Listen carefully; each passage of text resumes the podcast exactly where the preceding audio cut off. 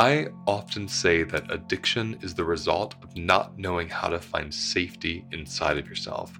So you find it in something else, and understandably, you get hooked on it because you're desperate for safety. That's all you're guilty of. Any of you looking to learn more about supporting addiction recovery through a trauma-informed and somatic lens and a nutritional lens, please join me for my Addiction Circle. This is a bi-monthly, entirely free virtual circle that I invite anyone here to come and join if they want more information. Addiction tends to be so steeped in shame, and I find that doing this work in a community of people helps to destigmatize that shame so you can see how not alone you are in the experience. So whether you are personally withdrawing, preventing, experiencing relapse, or you work with people who are actively addicted or in recovery, all are welcome.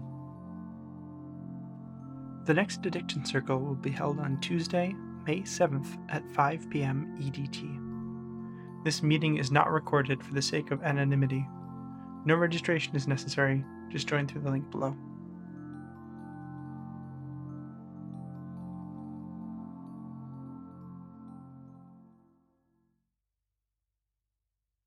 I wanted to just bring in the term, the sentence, stop gaslighting me, as I tend to consistently see it relate to disagreements. And I thought we could all riff on that a little bit. So I wonder, let's dive in. Yes, let's talk about that. I think this actually really applies to safety, that for a lot of people, safety is knowing that I'll always be agreed with. And if I'm not being agreed with, or if I'm not, and this is another term, I want to be seen, I want to be heard. Mm-hmm. And but what they're really saying is, I want you to agree with me. I want you to validate me. And if you don't agree with me, if you don't validate me, then you're gaslighting me. Those things are not synonymous. Welcome to the Holistic Life Navigation Podcast, where we explore life through the lens of somatics. I'm Luis Mujica, a somatic educator who teaches people how to find safety in themselves. Your turn to learn begins now. Welcome, my friends. We are being joined today. So this is our HLN team podcast, and we're being joined by a friend and colleague of mine, Thayer Case. Thayer, welcome to the podcast. Thanks for having me. I want you first to just orient the listeners to you. Tell us like what you do. Tell us about Maverick, anything you want us to know. Sure. First, I'm a psychotherapist and I'm a coach. I do both. I am director of a, I guess, fairly large psychotherapy group with a trauma and somatic focus up here in the Catskills, from Woodstock, Kingston area, and from New York. And so I've spent the last 15, 20 years really diving into somatics and trauma work and integrating spirituality and aggression and all these wonderful things into helping heal all different kinds of ways that we suffer. I also have done a fair amount of consulting and teaching with some Fortune 500 companies or not-for-profits or teams. But I really enjoy doing that as well. So I've been really working with kind of groups and also with individual work as well. I also have been helping out in the somatic experiencing trainings for a long time too here, and so it's good to be here. Yeah. Well, I was happy to invite you here because we were talking. We had dinner a couple times, and I've said this to my team, and I've said this to groups and students and other spaces that I do work in. It's difficult to find fellow trauma therapists and educators and facilitators that also have like a pretty rich sense of humor about trauma and about psychology and about pain and suffering. And I've always found irreverence and kind of like filth culture to be so healing. It has gotten me through so much pain. Like I would have probably died growing up without it. So our team, we are always, I mean, people heard us behind closed doors. They wouldn't want to listen to us, but we're kind of giving them a yes, exactly. So we're kind of giving them a peek at that today because Thayer and I were talking about something that Camille and Marika and Evan and I talk about these words that we hear that are in the mainstream, whether it's pop psych culture or somatic culture, that we want to have some fun with today. We want to list the words that just like, either the words like irk us or the ones that we think are silly or the ones that we want to reclaim and say, actually, it means this, and kind of play with it. So that's what we're going to do with today. We're going to see where it takes us. And I thought to be a good host, we'd let Thayer bring the first word. So why don't you drop it and we can go from there. Look, can I put one framing around it too? Please. That I think, is a phrase that I use a lot when I'm teaching or training people, which is, the ability to hold heavy things lightly is a really good way of when we're holding space for people, if we hold it too preciously, it becomes very fragile. Mm. And if we're holding space for people who've been really hurt, which is like all of us or some more than others, perhaps, then, it becomes fragile. And I think to be able to become agile as a healer or as a way of holding space is really important. So all that being said, language is very facile and it's strange. And I just want to introduce one concept. I think maybe I was sending this to you earlier, Luis, but in Zen Buddhism, there's a phrase that painted cakes do not satisfy hunger, which is, what is a word? I think one of the reasons I appreciate your work, Luis, as I've told you, is that it's very direct. It's about experience.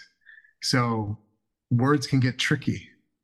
And so sometimes I'm always like, what the hell are we even freaking talking about anymore here? Especially in the echo chambers of social media, or like people say it with utmost seriously. It's this. Like, really? What is this? What is that? For instance, let's see. I feel like we should have a wheel. Oh my God, that'd be amazing. I should have made a wheel. Okay, well, what's one that's okay? This is a big one to start with. Triggered. Oh yes, Camille is just talking about this one.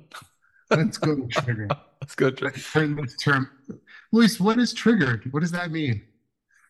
Well, there's so many things it means. I'll start saying for me what it doesn't mean. What it doesn't mean for me is that I disagree with you, or you disagree with me. Like a disagreement, right? Doesn't have to be something that triggers me. I think what people are trying to say when they use the word triggered is I'm uncomfortable, rather than my body's being propelled into like a full-on attack of horrible, traumatic, painful memory, from the past. So I play with those two things of discomfort versus I lost my entire agency in this moment to a flashback. Yeah, no, that's great. I really like that. I think, triggered, like you said, if we take it from if we take trauma and boil it down to a simple, like what is trauma, but a past, present intrusion, then a trigger would be something that, like you said, that incites a full-blown, like I have no idea where I am on the timeline at this point. I'm incredibly disoriented. I'm reacting to stimulus A as if it was stimulus B. Or I'm reacting to stimulus B as if it was stimulus A. And that's my experience of it.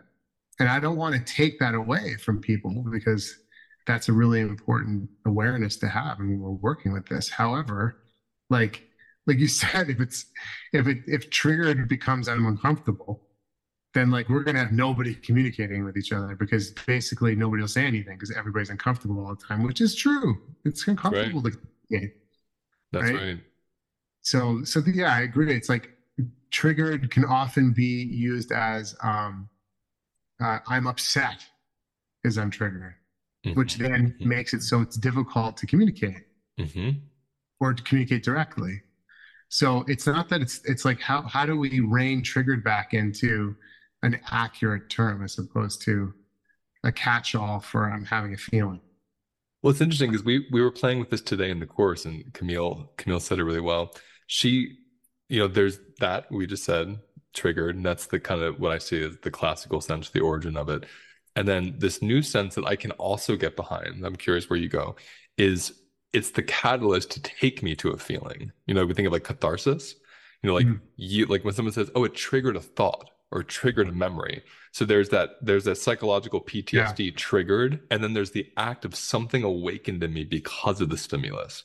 And that latter one, I think, is an excellent tool at helping people relate to those parts that awaken in response to something, rather than seeing it as something really horrible that happened, that I was taken to a feeling inside of myself. And I wonder I wonder where you got. I'll let Camille in a moment talk about it, but where do you go with that there? Like, how does that land for you? Well, I think if you think of like literally what a trigger is, right? Like, so like you said, it's the means to which an action occurs. That's right. So like the trigger isn't actually the problem. Like, that's right. So the trigger is a way that we're using describing reality in a chain reaction to some degree. Mm-hmm. So it's about stimulus equals this equals that, right? And like, so I like that idea of like thinking about it as like, it's the trigger is the action that solicits a, you know, in somatic experiencing or in conditioning language, you'd say an overcoupled or a conditioned response because they've survived. Right. So that is where we struggle. Like the trigger is a description of something happens. I'm curious, like how we'd say trigger in different languages. You know, like, like, cool. Like what would that be? I mean, there's a kind of violent imagery. I mean, trigger, it's like a trigger of a gun. Yeah. Right. Yeah. And anyone listening from other countries, let us know, drop a comment below or email Evan, info@holisticlifenavigation. Let us know, like, what words do you use for your body remembering or feeling something? Camille, talk about it a bit, because he just said exactly what you said in the course. Yeah. We were just teaching week 5 of our course, and you said the trigger takes you to, awakens the overcoupling. And the overcoupling, that's where all the gold is. That's the thing keeping us from feeling free. So tell us about it. My cat's screaming. I'm going to let her in. And I love the way you said it, Luis. Like, that's the gold. What I guess rubs me the wrong way is when people use getting triggered to say, I shouldn't have to feel this. I shouldn't have to feel bad. Or you shouldn't trigger me, or I shouldn't have to get triggered. That's what I'm finding comes up a lot, that I shouldn't have to experience being triggered. Whereas I think there's a lot of gold, like you said, Luis, in being triggered. There's something there if we have the capacity to get curious about, what is this awakening in me? What is this reminding me of? What is this tapping into? Yeah, that piece that's what interests me so much is... It's what I love about somatics, at least the way I understand them and work with them, is we're looking for the activation and the overcoupling. Like that's the goal, is taking you to this portal inside your body that's holding some kind of unexpressed, compressed, memory or future fear. And to try to avoid that and walk around it is such a disservice for the body on so many levels. I wonder how it's switched from something that is gold to something that I shouldn't ever experience. Well, I think I should never experience is an overcouple of shame and immobility. Mm. So like, that's how, if somebody's like, there's still gold there, it's just has another layer of defense around it because it's so painful. Mm. So I think like if we're thinking about slowing it down, that's why I think investigations of words and what it like, if we just dropped in, like what is triggered feel like or mean, or what associations or images or anything we have, we might have all these associations. We might like, I don't want to feel that way, means that we are in an active past present intrusion, mm-hmm. or else we wouldn't be defended against it. Mm-hmm.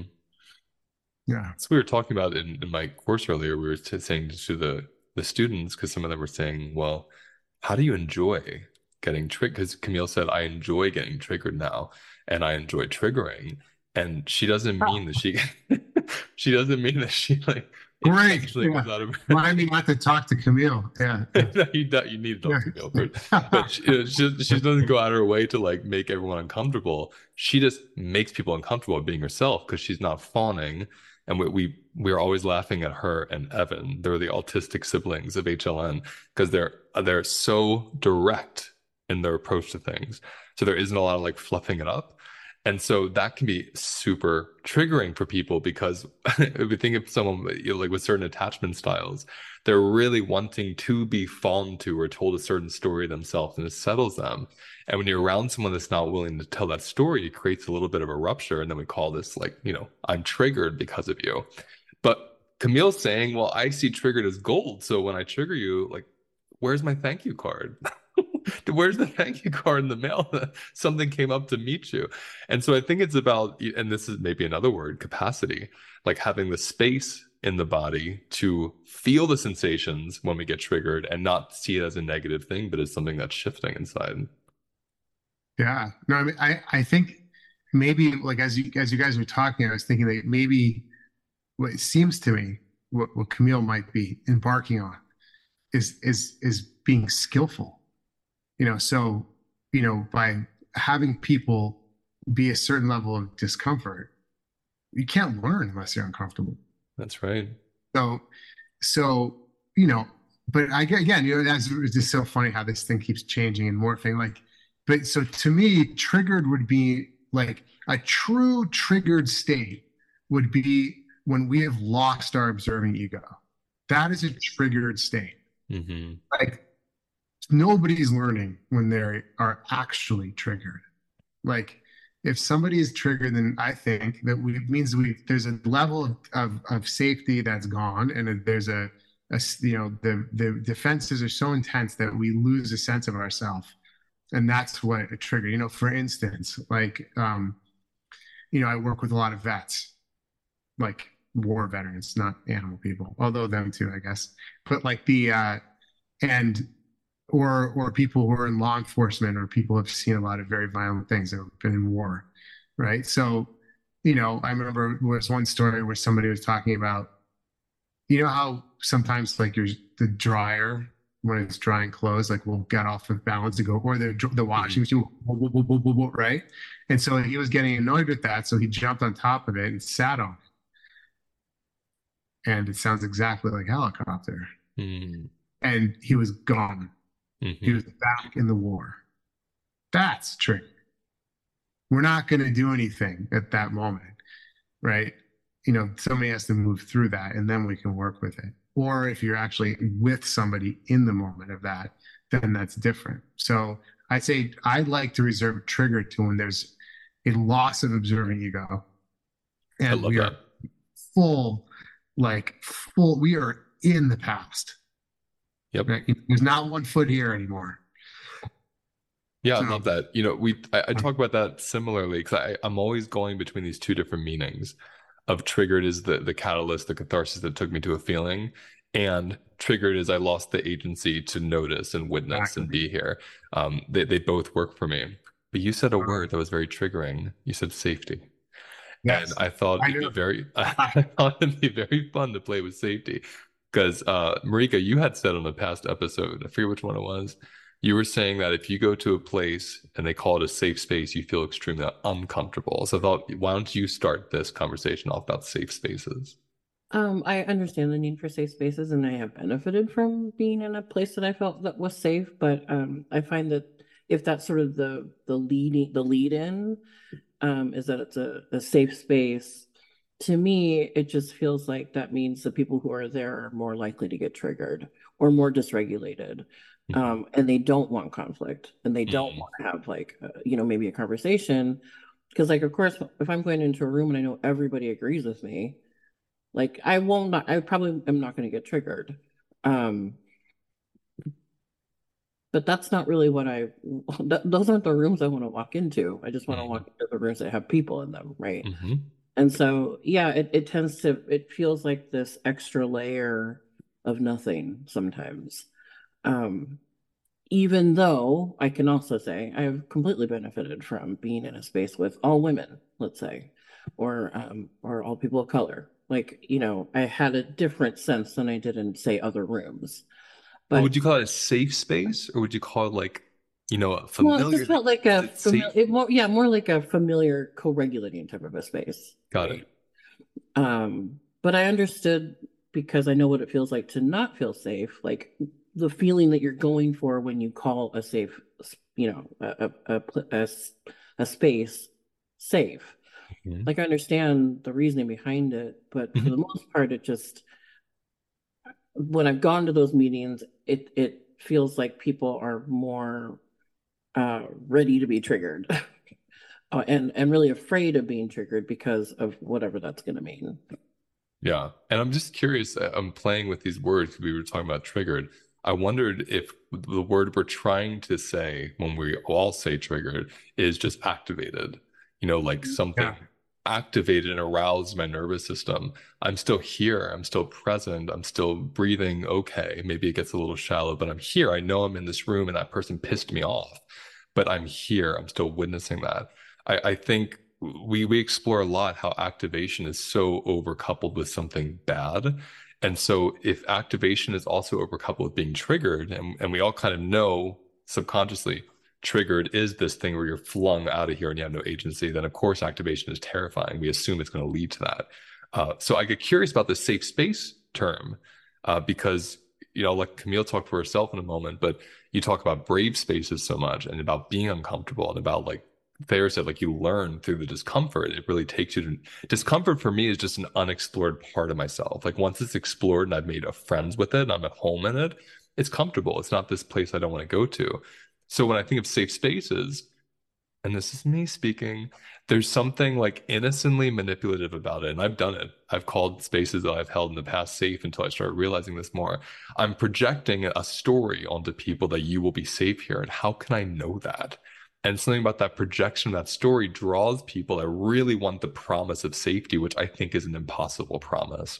So I'm curious where we all go with that. Anyone that wants to dive in? Oh, yeah. I've never really liked the term. For me, when people describe a place as safe, it always feels like the parent who's, I'm the cool mom. No, you're not, because if you were the cool mom, you wouldn't have to say you're the cool mom. And so if you're a space that's describing yourself as a safe space, I'm like, are you really? Because you might not have to be doing that.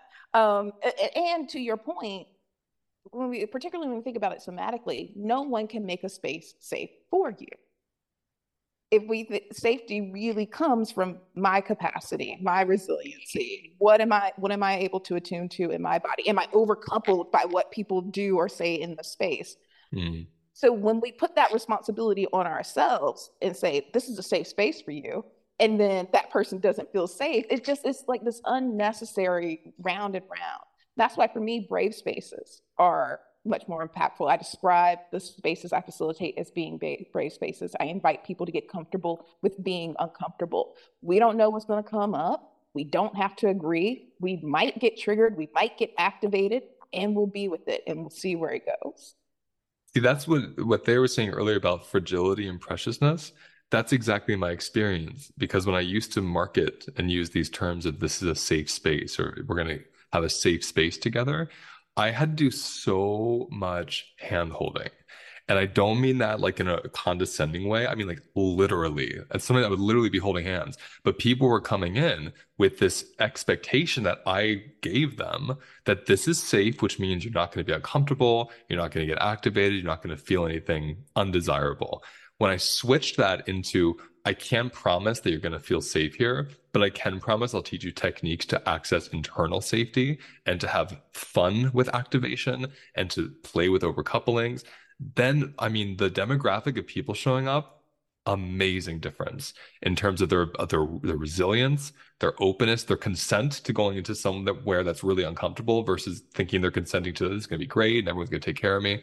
And it made it easier for me, because there wasn't this impossible expectation that I was burdened with, that I burdened myself with. How do you see that in your practice there? Like, how do you see the word?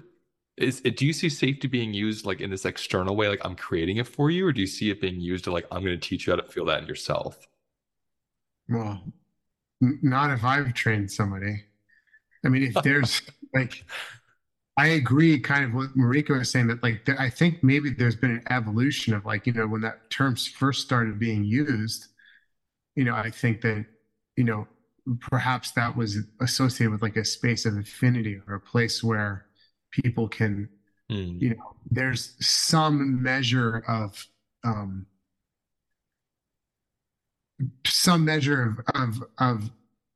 like, affinity that, like, you know, that in circumstances or social circumstances that might be difficult for you, those factors are not there.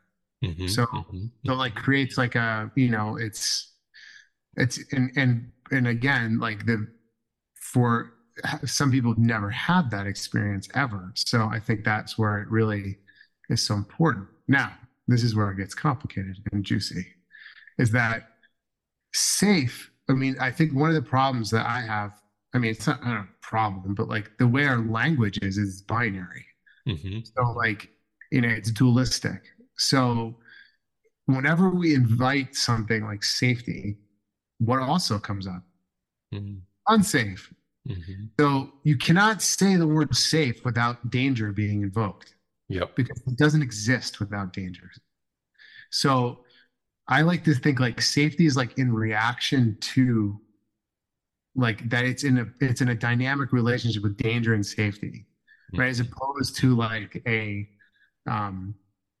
you know, like what Camille was saying, I like the term brave. Like brave is kind of an open, you know, it's, I guess, like, you know, maybe being a wimp is the opposite of that. I mean, maybe there's that in there and maybe people think that, I don't know, but it doesn't have as strong as of association.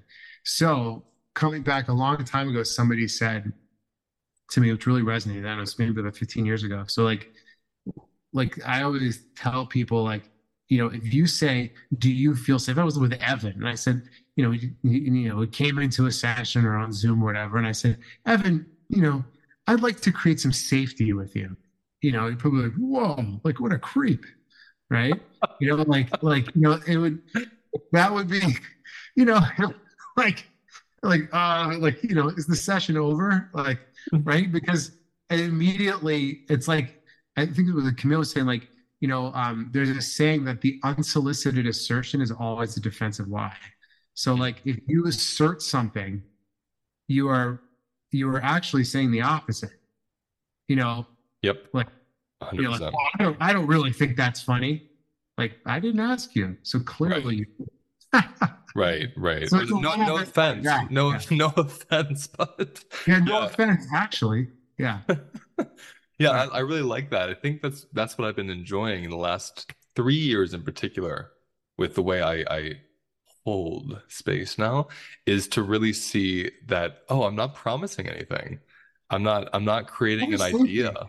Yeah, exactly. And it's reactionary. So the way I teach safety is it's the perception of non-threat. So when I'm in a room and I'm looking around right here in this room, my cat's on my lap. It's like beautiful outside. You four are here and there's nice plants. I'm perceiving that right now there's nothing here that's threatening me. And I start feeling that settling that we talk about all the time. And that's what I call safety. It's a settling in response to seeing that right now there's no threat. But that's a perception. That's so individual. And so there's no way to say this is what's safe for me could be a nightmare for you. So to say that I'm going to create safety with you, which I used to market that was my actual marketing. I think I did say like creating safety for you or something. And then I realized, no, the people have to create safety in themselves, their own perception, their own work. And then it started shifting so much for me. Hey, my friends, I created a space that is affordable, accessible, and anyone is allowed to join anytime, and it's called the Library Membership. The Library Membership is an online private platform that hosts dozens of my webinars, my somatic practices, private mini lectures, and movement practices. There's also a monthly sound healing, and you'll be invited to a weekly Tuesday live mini practice with me and other participants. You'll also be invited to be a live audience member in our monthly HLN team podcast recordings, where you'll take place in the Q&A that happens off air after the episode is filmed. For more information on this membership, click on the link below or go to holisticlifenavigation.com and click on membership and then library. You can join right now, and you can cancel or pause your subscription at any time. I look forward to seeing you in there. Evan, what's it like to be implored by Thayer to create safety with him? What are your thoughts about this topic? Yeah, totally. Well, I wanted to add, too, about what Thayer was bringing up, that was kind of where I was going with it, where being in spaces that have been promised to be safe spaces, I've often noticed, again, not all cases, but often there's a kind of hypervigilance that comes about because there's almost like since the orientation, like going to a space that's labeled as safe, you're most likely coming from an orientation that all other spaces are unsafe, or most other spaces are unsafe. Yeah. So when you arrive at this safe space in maybe a hypervigilant, very activated state, there's often, and I mean, I felt it too, like being in that space, you're kind of watching for every little thing that could be potentially unsafe. Mm. And then just kind of the general dissociative kind of thing that can breed when you're in a room full of very hypervigilant people. Yeah. And then how, in the sense that, I mean, maybe it doesn't necessarily have, I mean, the space itself would be potentially in some ways the same whether or not it's marketed as that, but because it's being presented as that, the way that bodies are showing up might be, even though the space itself is technically safe, the feeling that a lot of people are having is of unsafety and how that plays into the actual space itself. Yes, I love that. And that's when I was saying I experienced a shift in the people coming to the work I do now is because of that, because they're coming with a curiosity and with a knowing that I'm going to feel things that are big, and that doesn't mean I'm not safe. There's a curiosity like, whoa, what does that mean?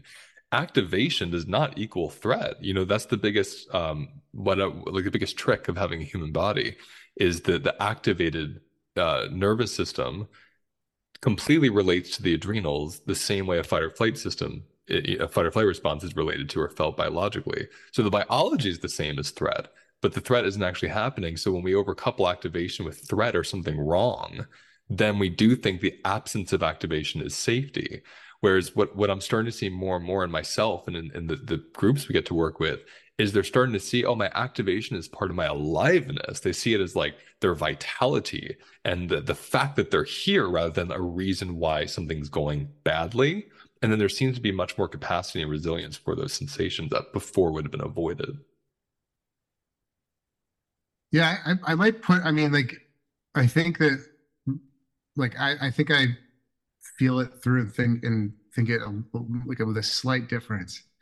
And I think that like when, like the way I understand activation, again, another made up word, like when we like, like whatever, the way I understand it or use it is that when there's any like a smidgen or even a wind of a threat response that's on the line, whether there's actually a real or perceived threat, I mean, whatever that means. I mean, if there's not like a rhino chasing you, like maybe, but we can have a threat to the self, or a threat of like, saying the wrong thing, or the threat of perfectionism, or the threat of, looking a certain way or sounding a certain way, or, let's get the scroll out of our insecurities. So like an insecurity to me is like, just, like if we're just looking through a purely threat lens, would be like an activation would be like any kind of threat that elicits a defense of some kind. Right. So when we get to move into a triggered state, it would be like, it's more like, to me, like triggered is more of like, again, when we start to lose track of we're so activated that there's a flooding effect that happens that we lose a sense of ourselves. But I think it helps to have these nuance in how we're talking about it. Why? Because it's important. I mean, Luis, we were talking like, I don't know, last week or whatever about like, I think one of the reasons why, why I love the languaging around the trauma world, especially in somatics, is because it enables us to plug ourselves in to an experience that might not have had any words before, and it allows us to use language in a way that is non-pathological and allows us to understand the nuances of our experience. Why? To help us feel more free, to help restore agency, to help us so we don't feel like we're being, bombarded by not understanding what's happening. We're having all these feelings and we're not able to put words to it, or having all these sensations and we don't ever put words or images or movement or anything to it. It's not articulated in any way of that articulation. It can be a painting, it can be a movement, it can be a word, it can be whatever. But like, we are expressive beings, we're creative beings. So safety, like you said, I really like you to say safety only is in reaction to, like, what to me is safe, what is not safe. I mean, what is the opposite of safety is rest, or like it, or a state where, it's, you can't define it in opposition. It's not a state where there's no danger, right? Cause then you're back to safety. It's hard to, it's impossible to escape the binary on it. So it's an interesting phenomenon. And I think it's impossible for us to escape that experience too. As soon as we think of safety, we are in some, it invokes something of like, as opposed to like maybe the opposite of safety sometimes is a sense of community where we can feel, like you're saying, all our feelings, or a sense of feeling connected, where we can feel activated and connected, and that safety is not a concern because we're in the collective, So anyway, I don't know. Who knows? This is why I also love somatics, because the language is us trying to grasp at a way to identify and kind of make sense terms of the felt experience. Everyone listening, when they hear safety, there is going to be the opposite subconscious of danger or threat. And there's still that quality that we attach to what we call I'm safe. And we can feel it in our bones, and people and places come to mind again as a reaction to an environment. It's a relational result, safety. Same thing as threat is a relational result. And so I see it so relational that it's why I can't promise it, because I don't know what the alchemy of the relationship will create. I don't know what the chemistry or the formula will create. It's a mystery every time. And I think appreciating, like when you said affinity, when Marika was saying about the spaces, like with all women or with all people of color, there's an affinity. So when you go in somewhere and this one thing that we all have in common, if that's the thing you connect to, you're doing a beautiful co-regulating in that way, because you're connecting to something and it's easing the field. And in my experience, there's still an avoidance happening with all the things that you might not connect to, all the parts that are different within that affinity. And I always feel like an anomaly in affinity groups, because there's so much I don't have in common with other people that look like me, have my history, have my, my identity, whatever it is. And so I find it interesting that we can, even all of us here, can have this conversation and connect, because we're talking about a language and a practice we really understand and live. And if we step outside of this into something else, we could have a complete activated, debate or disagreement. And so for me, it's always what's my capacity to vacillate between discomfort and disagreement with someone and like belonging and safety. I want to do both with an individual. I don't want to just have one or the other with them. And so but when you were saying I disagree slightly, my mind immediately said, stop gaslighting me. And I wanted to just bring in the term, the sentence, stop gaslighting me, as I tend to consistently see it relate to disagreements. And I thought we could all riff on that a little bit. So I wonder if, let's dive in. Yes, let's talk about that. I think this actually really applies to safety, that for a lot of people, safety is knowing that I'll always be agreed with. And if I'm not being agreed with, or if I'm not, and this is another term, I want to be seen, I want to be heard. But what they're really saying is, I want you to agree with me. I want you to validate me. And if you don't agree with me, if you don't validate me, then you're gaslighting me. Those things are not synonymous. Hold up, because I just got a little ahead. I just got disagreeing with me is being seen. And I thought we could play with that a little bit. If you want me to see you, I can read you. You might not like it. Reading me for filth is being seen. Yeah, no, it's so true. It's like, it's interesting because what you're saying is we have the way we want to be seen. And any way outside of that, then we'll go into the territory of you're not seeing me, I'm being harmed by you, you're gaslighting me, I'm triggered. Whereas there's a humbleness to, well, how do you see me? Like, I know how I see me. How do you see me? I think that's fascinating. We have to play with that more. I wonder why do we call it gaslighting? Why do we call people disagreeing with us gaslighting us? Couldn't be further from what gaslighting is, but why do we call it that? Can I just put a little historical context on this? Go for it. The term gaslight, do you guys know where the term gaslighting comes from? But educate, tell them about it. But tell us, please. Right. So it came from a movie that actually won an Academy Award in the 40s called Gaslighting. It's a great movie, actually. If you have a chance to watch it, it's a really good and creepy movie, and it's kind of ahead of its time. But it was literally, this guy takes this woman to live with him, and basically, like, for whatever, to manipulate her, he turns down the lights. And that time it was only gas. And so she would, the lights would flicker, and she'd say, "There's something about the lights." And he said, "No, there isn't." And he'd keep doing things like that till she lost her mind. And that was the way he tortured her, essentially, and manipulated her into, whatever the plot of the movie is, which I don't totally remember. But that is where the term comes from. And for some reason, it's rocketed into it comes out of everybody's mouth. It's as if it's completely if you're truly gaslighting, you are really messing with somebody. Oh yeah, that's a long term. Intentionally torturing someone, which does happen. Yes, let's just name that. It does happen. Yes, it does. Way more than we want to say it happens, but it happens a lot. But not as much. It was the 700 million TikTok videos on it or something. Gaslighting.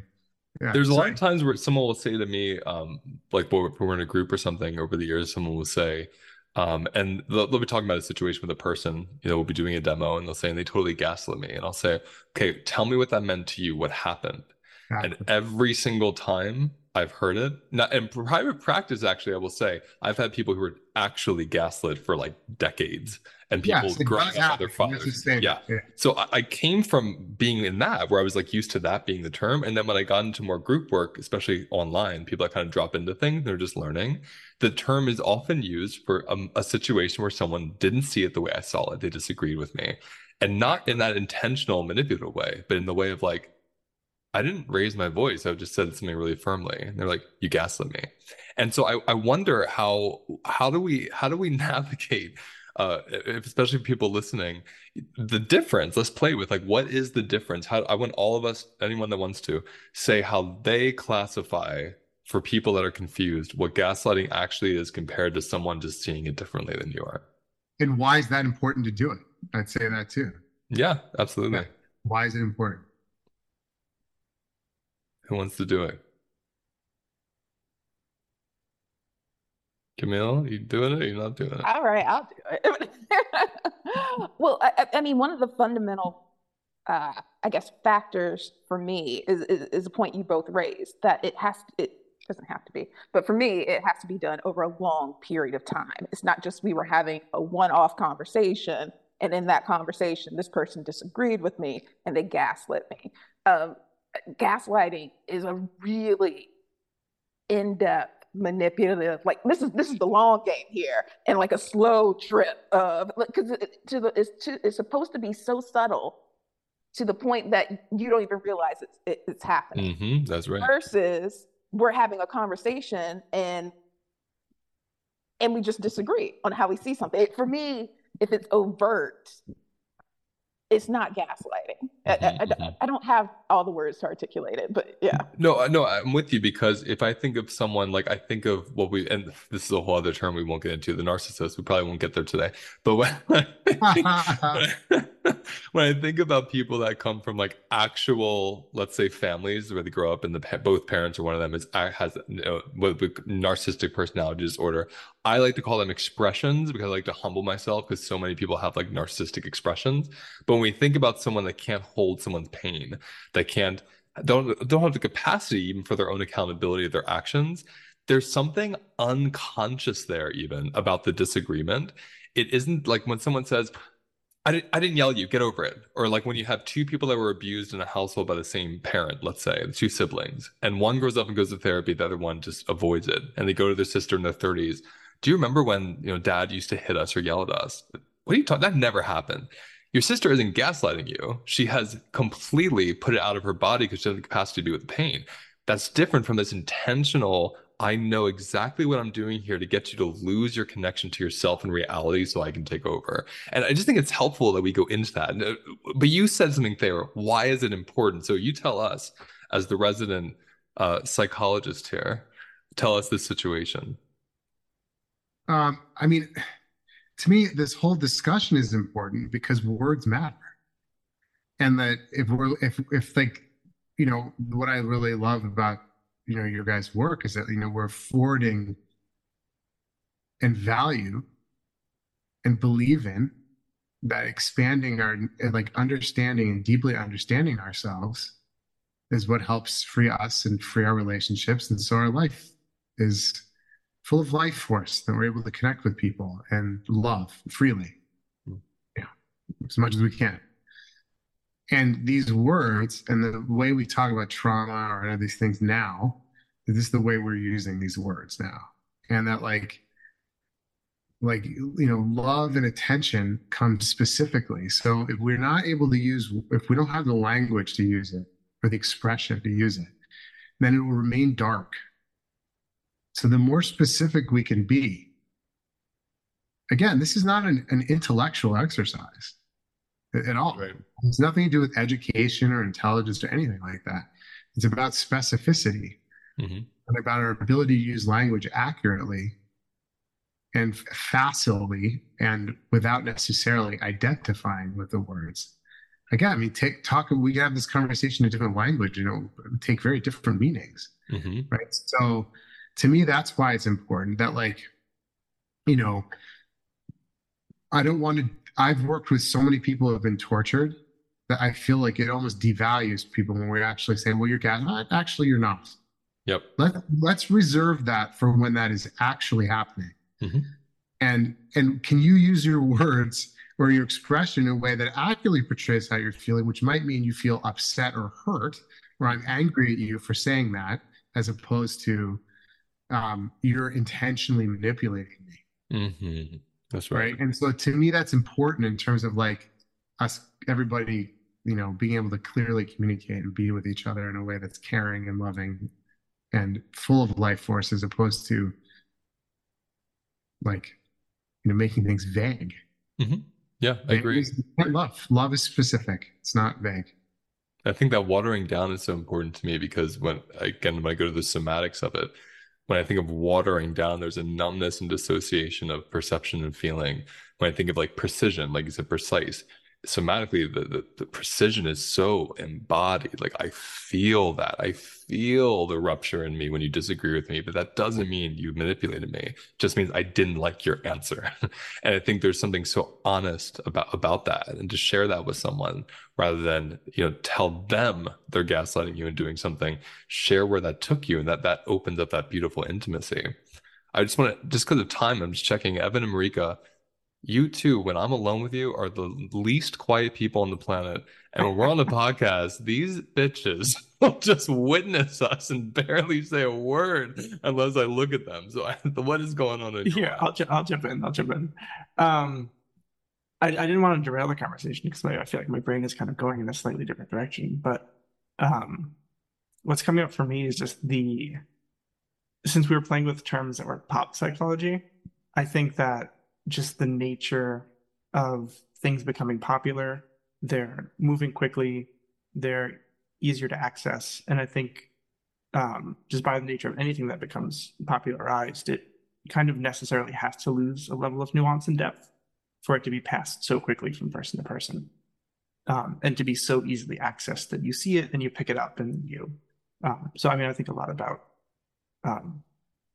you know, like popular music that, you hear it, and if you hear it and you love it the second you hear it, I feel like that's usually what qualifies as pop music. Doesn't mean it necessarily doesn't have depth, but in order for it to move so quickly, you don't sink so deeply into it. And I think that when words become very popular like this, they're passed from person to person without taking the time to draw apart, well, what does that really mean? And, like, what mm-hmm. does that really dive into? I was really appreciating that Thayer was bringing this back up. That I feel like with somatics, it really is, and then going, you know, back through the lineage of these different things, like focusing and just to be able to create a more diverse language to describe these inner sensations and experiences that we didn't necessarily have words for beforehand.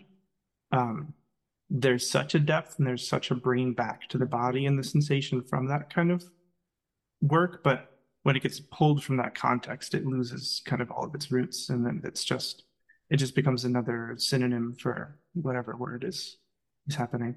Yeah, I love that. Where does it go for you, Marika? What's happening as you witness this?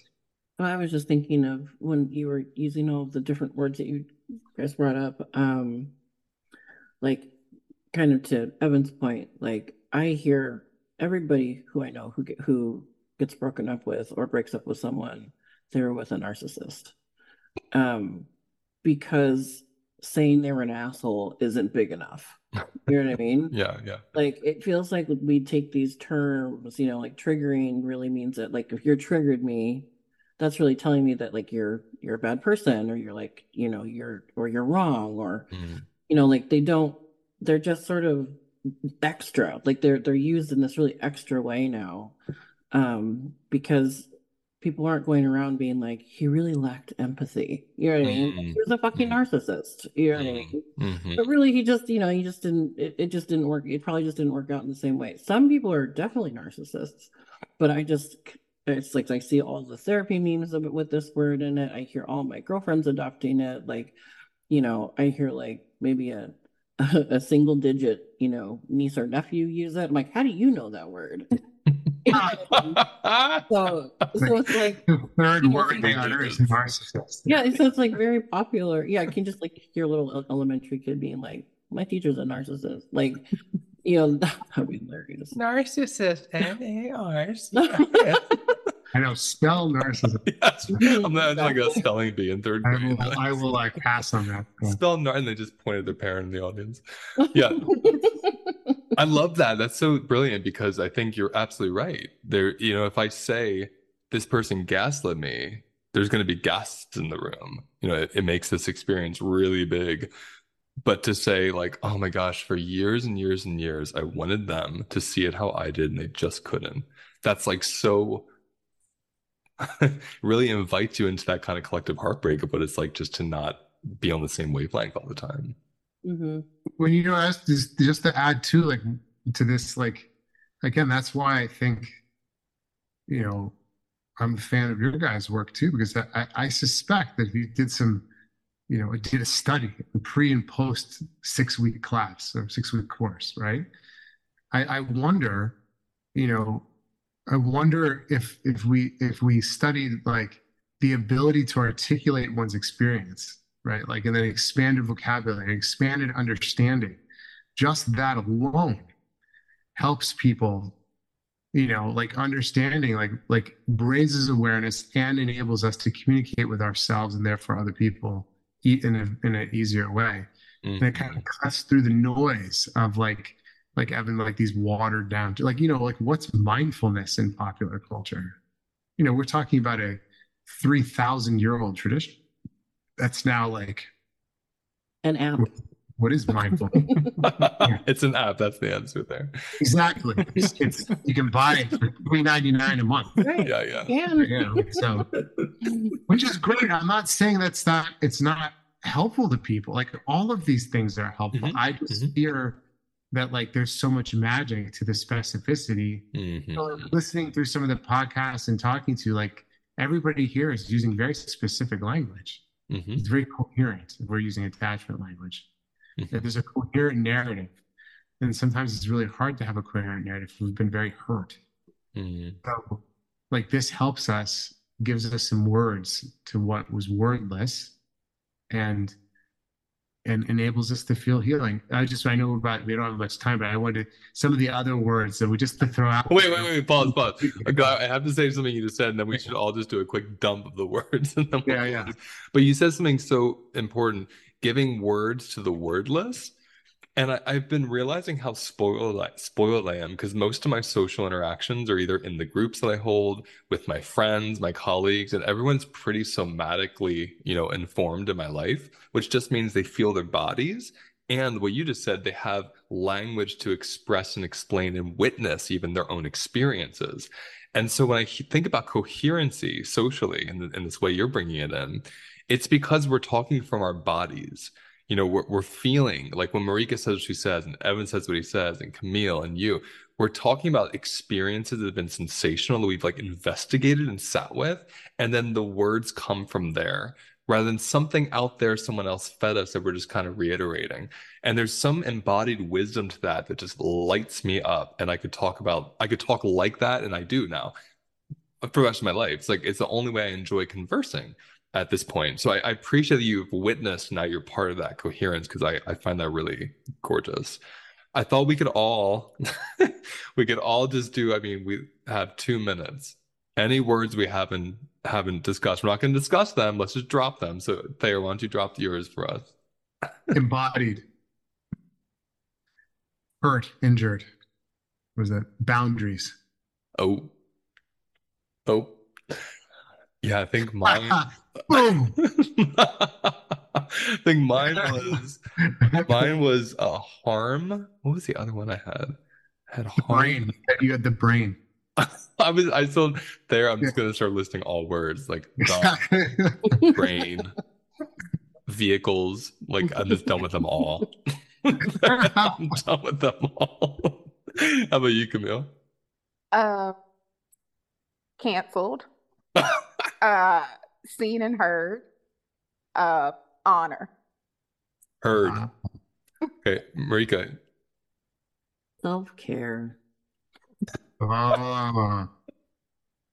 fine. The way you just said that makes me never want to say it again. You forgot to say journey. That was powerful. I have to add journey to the list. Yes, journey. You have to. Journey. Evan, what about you? Well, you already said it, but holding space was a good one. I feel like all of these words, like I can both laugh at them, and then I'm like, this is like all I say all day. Exactly you do. Right. You guys like that, like, you know, like describe myself. I'm like, you know, holding space. Where I'm like, oh God, what am I? I'm a space holder. You're holding nonverbal space so well. What, I think I described this someone today. I was like, narcissism is not self-care or setting boundaries. Wow. You know, it's just gaslighting somebody who's like, you know, embodied, doesn't have any truth in driving the vehicle. And getting triggered while doing it. Yeah, exactly. Yeah. Well, thank you, Thayer, for having fun with us, because we like to have this kind of fun. And it's so good to do these conversations with brevity and fun and levity, because maybe not brevity, but definitely levity, because people listening get to like have the joy of it being silly, because we're silly. This whole human experience is so silly. And these terms are our desperation to make sense of it. So it's really fun just to have you and to play with it. And anyone that wants to see more about Thayer's work, you can go into the episode details and we'll have his information there. So we're going to hop off and we're going to have our little private Q&A with our members. So we'll see you next time. Thank you. Ooh. That's the end of today's episode. Now let's take a moment to notice where we feel the episode in our bodies. Close your eyes. Take a breath. And let whatever wants to come up, come up. And remember, those sensations hold the wisdom that we're looking for. If you want to go deeper, visit holisticlifenavigation.com.